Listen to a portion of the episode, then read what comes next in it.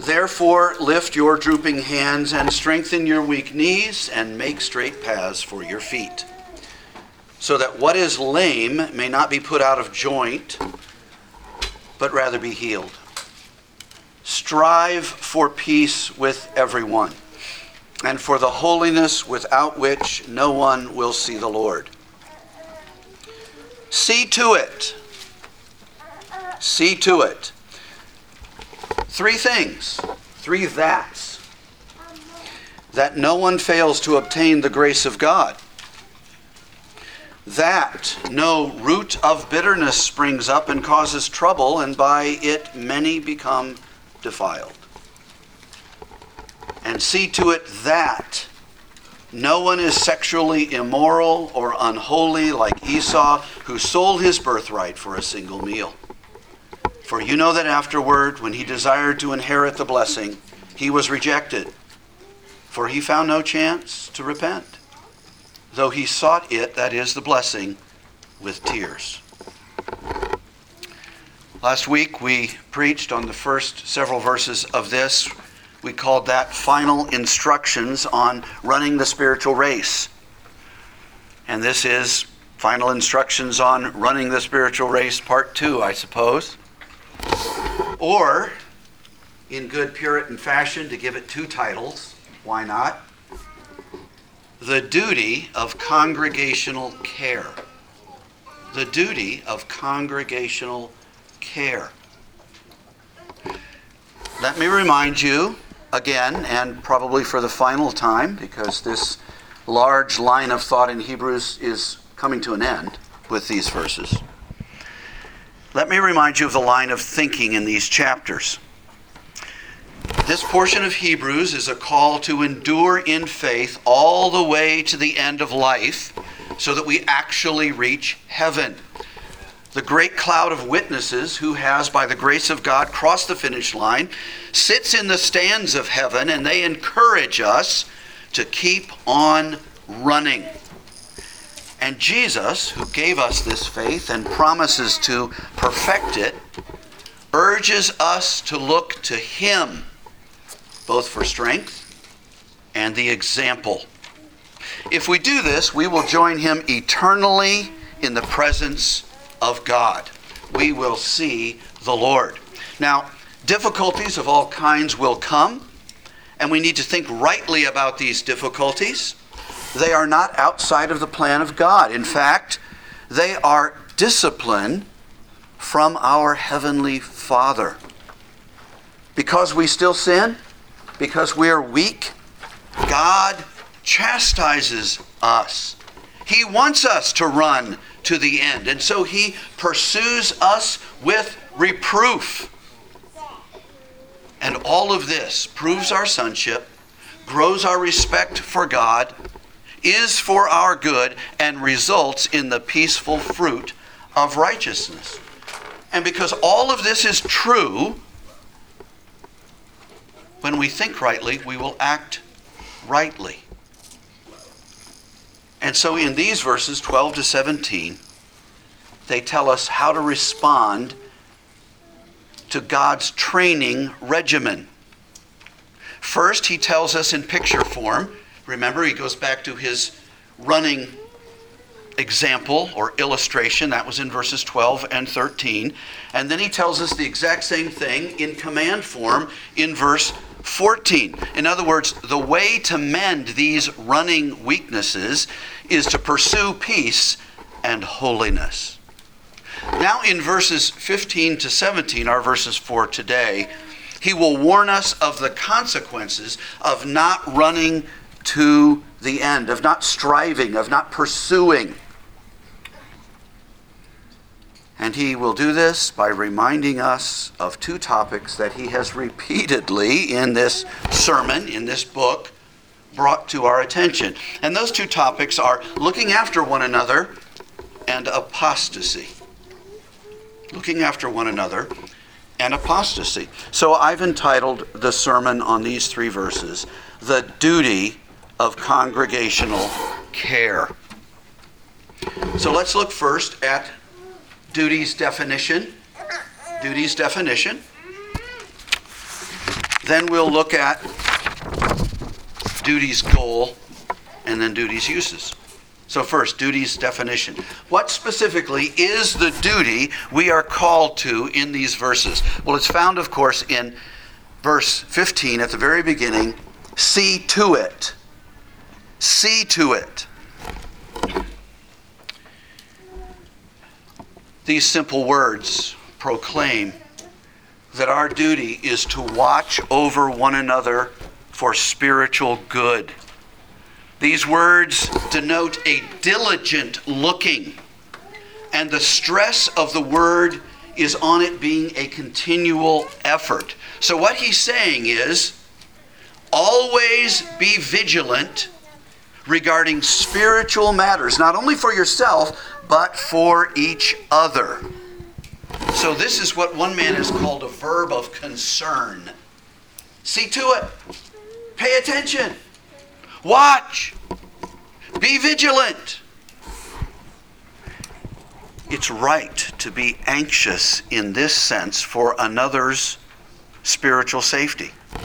Paul, as an apostle, showed this kind of watch care. That's the old fashioned word for what's going on here. He showed this kind of anxiety over the churches. Remember, recently we read in 2 Corinthians 11 28 Paul saying this, and apart from other things, there is the daily pressure on me of my anxiety for all the churches. Now, we aren't called to have the same breadth of concern as an apostle. But surely we are being called here to the same depth of concern. Apostles had responsibility for all of the churches and they cared about all of them in a breadth and each member in depth. Well, pastors are called upon to be concerned for the one congregation the Lord has placed them over and to be concerned with each of the people in depth. But there's not a hint in this passage that that's a pastoral only duty. the call to loving watchfulness here isn't for pastors or deacons only. This is a duty for every church member, for everyone in the body. And because sin confronts each of us, we all need to be doing this, yes, for ourselves, but also for each other. No one is exempt from needing to pursue peace and pursue holiness. No one is immune from the temptation to quit running the race. So see to it is a call to know each other, to remember each other, to live in actual functioning community with each other, to care about the spiritual condition of your fellow church members. Are you trying to do this, brother or sister? Do you have others over on occasion? Do you stay and eat together when opportunity permits to hear the joys and the struggles of other Christians? Do you involve yourself with prayer meeting or phone calls or texts or trying to stay in touch with each other spiritually. No one should be an island. Or, to go back to the marathon illustration, no one should try to run. No one should be forced to run. The life, uh, the race of faith by themselves. You know, the best cross country teams always run as packs. they stay close to one another, encouraging each other when they get tired and supporting each other all the way to the end. Well, are you living your church life this way?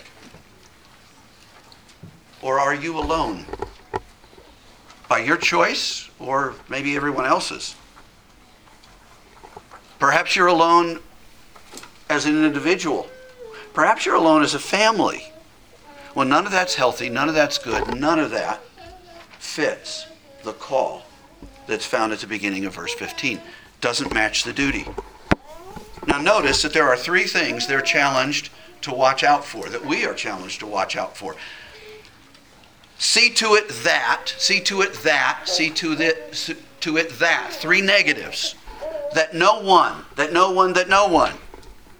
The preacher's call is for them to pay attention to the state of each other's souls, specifically in regard to this, in regard to apostasy.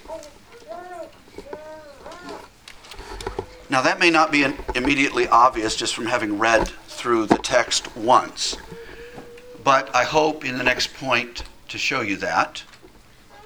But for now, I want to make the point that this is a concern for large and life or death spiritual issues. This call to be involved in each other's life, this watchfulness, isn't a call to be a nosy, meddling snoop.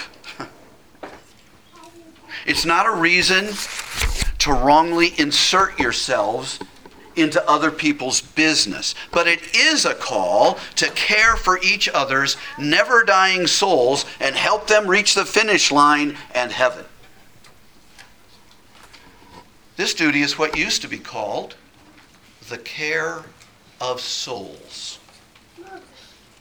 And again, lest you think this is a pastoral only duty or function, and it is that, of course, Protestants have always taught this to be a congregational concern just as this verse does.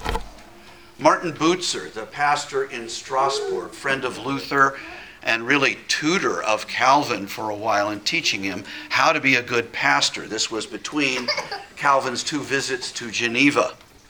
Well, Martin Bucer, the pastor there, was very helpful to Calvin in training him in this particular area, and he even wrote a book on this subject.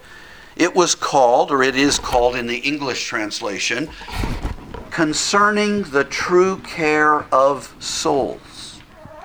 And he strongly makes the point that this is not only the elder's responsibility, but that of the entire church. Brothers and sisters, we must look out after each other.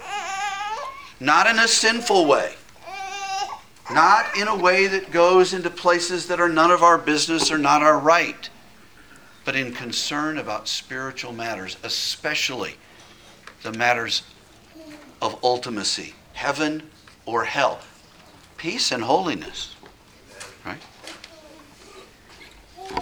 This is part of the one anothering that we owe not just to each other but to God. Right? So that's duties. First point duty's definition. Now let's look at duty's goal.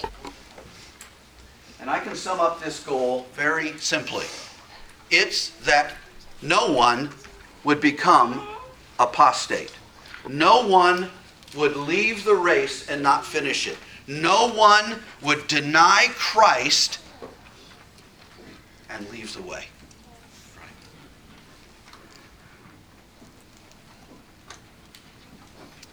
It should be our goal in seeing to each other that no one falls away from their profession. This is stated in three different ways in these verses, but they are all making the same point. Each that is really summed up the same way. The first two goals, or that's, are found in verse 15. See to it that no one fails to obtain the grace of God. See to it that no root of bitterness springs up and causes trouble. The final one is at the beginning of verse 16 and covers verses 16 and 17. See to it that no one is sexually immoral or unholy, meaning profane or irreligious, like Esau. All right? All of these are warnings against apostasy. So let's let's look at each one quickly and you won't be surprised to learn if you didn't know already that each of these three examples are from an Old Testament passage, right? Because that's what the preacher's doing here in Hebrews. This is an early book. He doesn't have a New Testament canon. He's got an Old Testament canon, and by the help of the Holy Spirit, he is explaining what these Old Testament texts means. This is really just a sermon made up of little sermonettes from Old Testament passages. The first passage is uh, Deuteronomy 29. And both 1 and 2 come from Deuteronomy 29. So he takes that text and applies part of it to his New Testament hearers. This first one urges them see to it that no one fails to obtain the grace of God. The second reads, See to it that no root of bitterness springs up. Now, these, these same thoughts are found in Deuteronomy 29. This is a covenant renewal uh, context. Uh, Moses has brought the people of God to a place where they are going to promise again to be God's people and him, He to be their God. So the covenant is being renewed here. This is before they go into the promised land and toward the end of their uh, wilderness journey. This is a new generation. They need to pledge to God again. Well, in here, he tells them about all that God has done for them.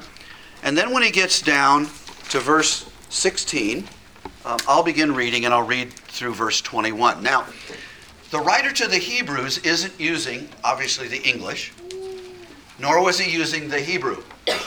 Every quotation in uh, Hebrews from the Old Testament is from the Septuagint, the Greek translation. So this isn't going to follow exactly word for word with what he says um, with, with our Bible, but it, it does with his. All right? Verse 16. You know how we lived in the land of Egypt and how we came through the midst of the nations through which you passed, and you have seen their detestable things, their idols of wood and stone and silver and gold which were among them. Now here's the warning. And here is here are both of these um, things that the Hebrews preacher says that we are to see that. See to. Beware lest there be among you a man or woman or clan or tribe whose heart is turning away from the Lord our God. That's to fall short of the grace of God. And serve the God of these nations. Notice this is not some small sin uh, that someone gets a slap on the wrist on. This is the difference between being in covenant with God or not. This is the difference between being part of the people of God or not. This is idolatry or the true worship of Jehovah. Right? So this is apostasy. Notice how the verse goes on. Beware lest there be among you a root bearing poisonous and bitter fruit. There's our second warning. One who, now, but, but listen to what this root is. This root is a person. We'll talk about that more. This root is a person. Listen to what this person does.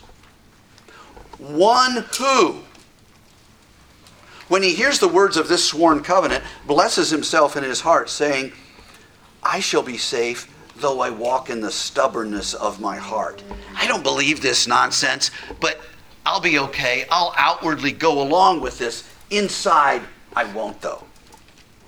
This will lead to the sweeping away of moist and dry alike both the good and the evil will come to harm because they allow this root, this evil person, to be in their midst who denies God, who is a hypocrite. The Lord will not be willing to forgive him.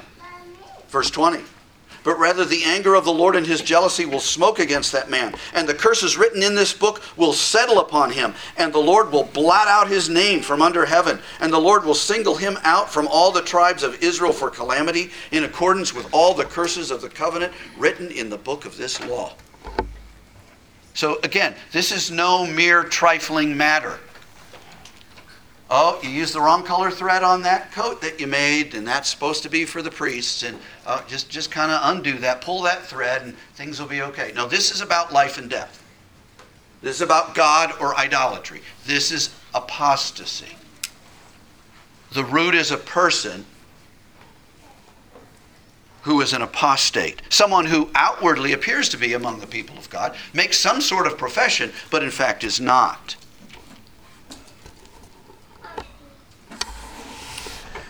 In both cases, there is a clear warning against a person becoming an idolater and so leaving the true God, the great King of the covenant.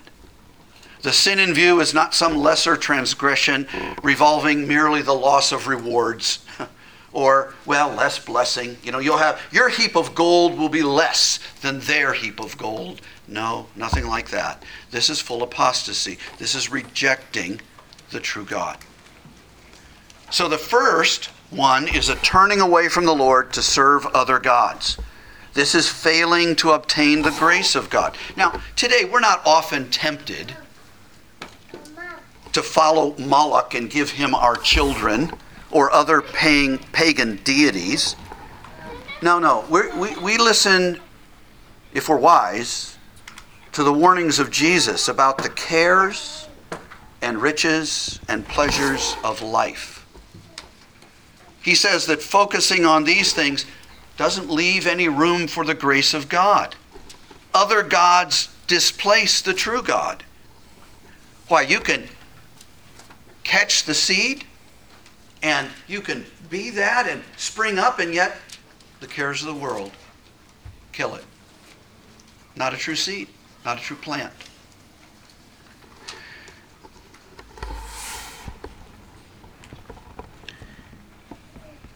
When people live with other gods displacing the one true God, then our complete reward is in this life.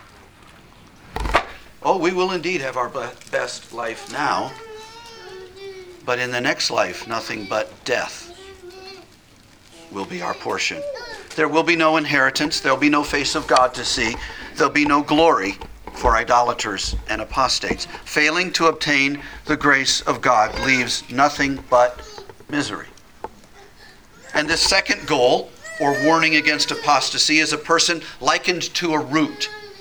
The root of bitterness is not a sinful tendency in the heart at least not in these verses. It is, of course, in other places. Bitterness as a sin is warned against repeatedly in Scripture. Paul in Ephesians 4:31 says, "Let all bitterness, there it is, and wrath and anger and clamor and slander be put away from you."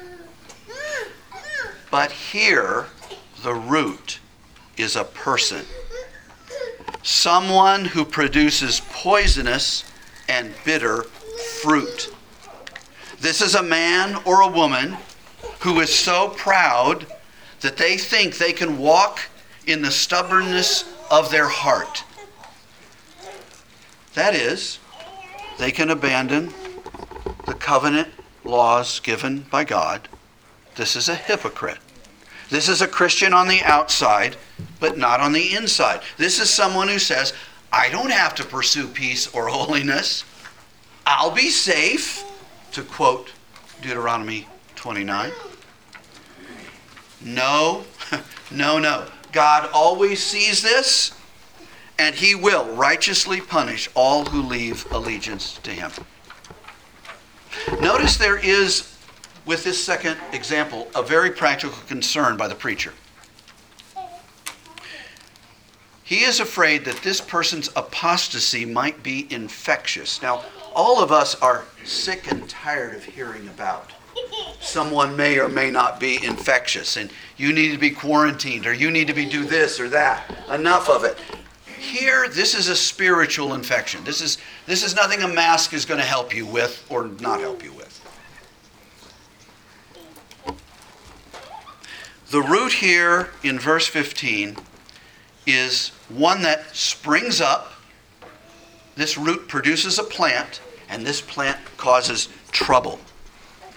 This plant is not productive of something good to eat. It's productive of spiritual trouble, according to our verse, of defilement, of dirtying. That is, this plant produces sin, it produces disobedience. Here is a person that doesn't produce peace and holiness, but he infects others with trouble. Notice the word there and defilement. The two opposite things of what we are supposed to be pursuing, this root springs up as a plant and produces just the opposite. So we watch one another lovingly, carefully. Not beyond what God calls us to, but really, in case we start to see a pattern not of peace, but of trouble. Yeah, that brother or sister seems to be more of a troublemaker than a peacemaker. Could that be said of you? That's a sign of approaching apostasy. That person seems to be more of a dirty than clean. They don't seem to be pursuing holiness. They seem to be constantly defiled. Oh, how can I help them? How can I warn them? How can I set an example for them? That ought, that ought to be the concern. Not to judge too quickly, but to be alert, to see to it. so that even if it is true for them, it won't spread to others. We don't want others polluted. Paul duplicates this warning in Galatians 5. Listen to this. You'd, you'd almost think one was thinking about the other passage. He's, he starts off, You were running well. There's the picture, right? You were running well. You were running the Christian life well. Who hindered you? There's verses, there's verses 12 and 13 and on, right? Who hindered you? From obeying the truth. This persuasion is not from him who calls you. A little leaven leavens the whole lump. There's the concern about it being spread. I have confidence in the Lord and that you will take no other view. And the one who is troubling you, there's that word, the one who is making sure there isn't any peace, will bear the penalty, whoever he is. Do you see the same themes? Running, obeying the truth, that is holiness. A man causing trouble, a man who isn't peaceable he says, Beware of them because his sin might be like leaven, it might infect you. You see, it's not just small sins that may be caught, and small sins can be caught. Proverbs rather famously says, don't, be, don't make good friends with an angry man, or you'll become angry too. Hang around too long, you'll learn his ways. Well, that's true with lots of sins. But here we learn that even apostasy, in other words, abandoning our confession of God, can be caught from others. We can become defiled by someone else. Now, the third example of an apostate, and, and this one you'll readily recognize because Esau is famous as an apostate in the Bible. Um, this is the third goal of what not to be. Don't aim for this. Don't be like this guy. This is not a positive example, this is a negative example. Don't be that guy, as they say. This is in verses 16 and 17.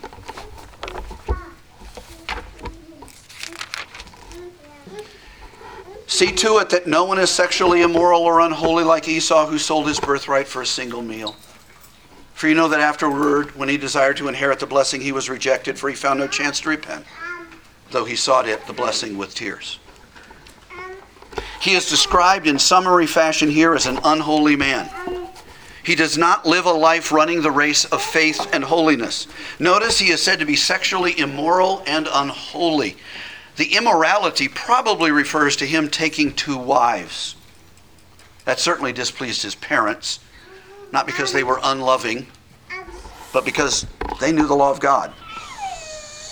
That's immoral. Secondly, he's called unholy, or better words to convey in, in our day what, what what's the meaning here is is profane that is taking something that's holy and making it common or irreligious here's a man of the world esau is a man that never went to worship or church he cared seven days a week for life for wine for women for song for hunting for his belly. He loved to eat. He was profane. He was irreligious. He didn't give to God his due. Esau's concerns were all about feeding his appetites, about pleasing himself. So much so that he saw no real value to his birthright, which was his spiritual heritage. He knew the promises given to his fathers, but they and God and the God who gave them simply weren't important to him. And he made this famously clear, or infamously clear, perhaps would be better, when he traded his blessings of the firstborn for what? A million dollars? A little bowl of soup. Because he had so little self control to his own appetite that he couldn't be hungry for a little bit. He thought so little of God's promises and blessings that according to Scripture, he actually despised his birthright. Genesis 25 34. So this is a profane man. This is a profane man. Now, later, some sort of remorse comes over him, but it was too late. His opportunity for the blessing had come and gone. So, even though he goes back to his father with tears, begging for the blessing, there was no way to recover it. It had already been spoken, it had already been given. You see, Esau was an unbeliever and he lived like one, very simply. He had the opportunity to receive the inheritance, but he traded it for a bit of red stew. He was an apostate. He broke covenant with God and threw away heaven for earth. He chose his stomach over his birthright. And while he mourned the loss of his privileges, he did not mourn his profanity. There's no sorrow for sin anywhere here in his story in the Bible. So these are three examples of apostasy. And our duty is to watch out for ourselves and each other in love, to help each other to heaven.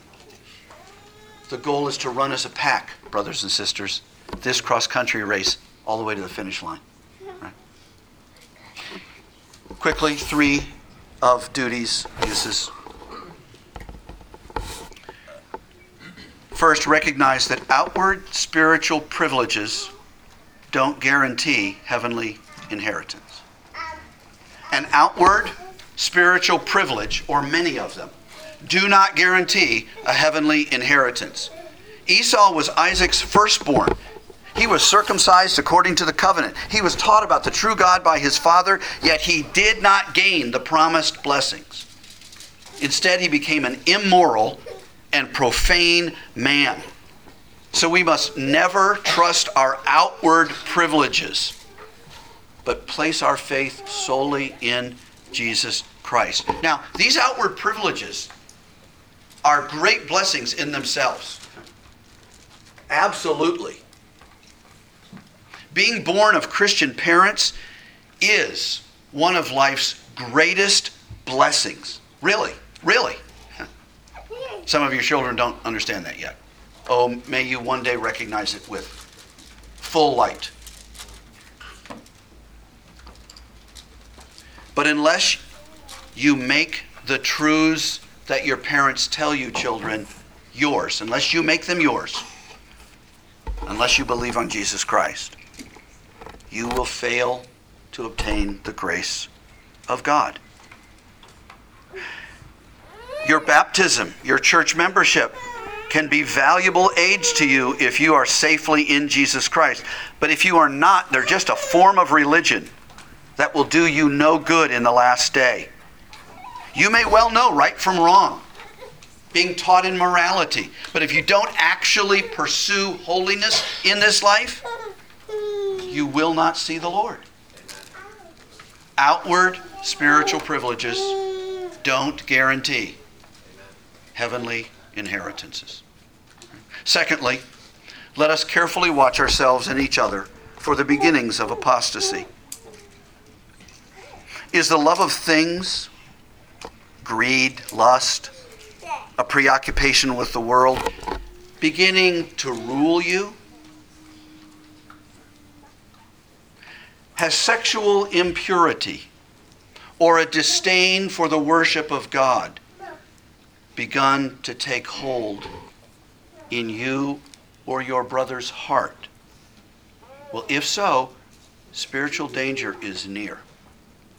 Apostasy is not far off, and so let us watch and pray for ourselves and each other. Brothers and sisters, I hope I don't have to be any more plain than that for your minds to be alert to the kind of spiritual battle we as a church are exercised in right now. Well, third and finally, what's the antidote to the root of bitterness? What's the antidote to the root of bitterness? It's the branch of Jesse. It's the branch of Jesse. Remember, the root is a man who is so wicked that what he produces is trouble and defilement. But praise God, there's not only one root among men.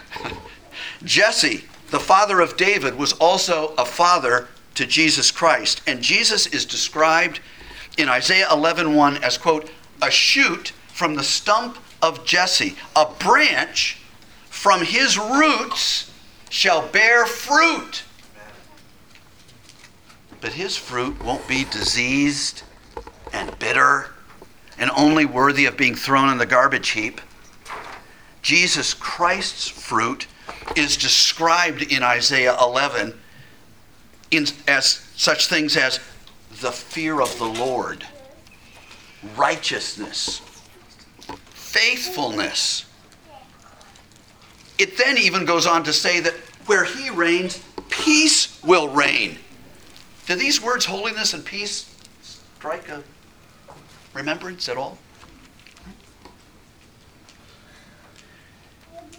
Peace reigns where Christ does. The lion will lie down with the lamb. Some of you are lions, some of you are lambs. And God has made you one. Peaceably, holily living with each other. Do you want to finish the race? Do you want to receive the inheritance? Do you want to see the Lord? Then go to Jesus Christ because he is the author and finisher of faith, and he is the one in whom all peace and holiness live.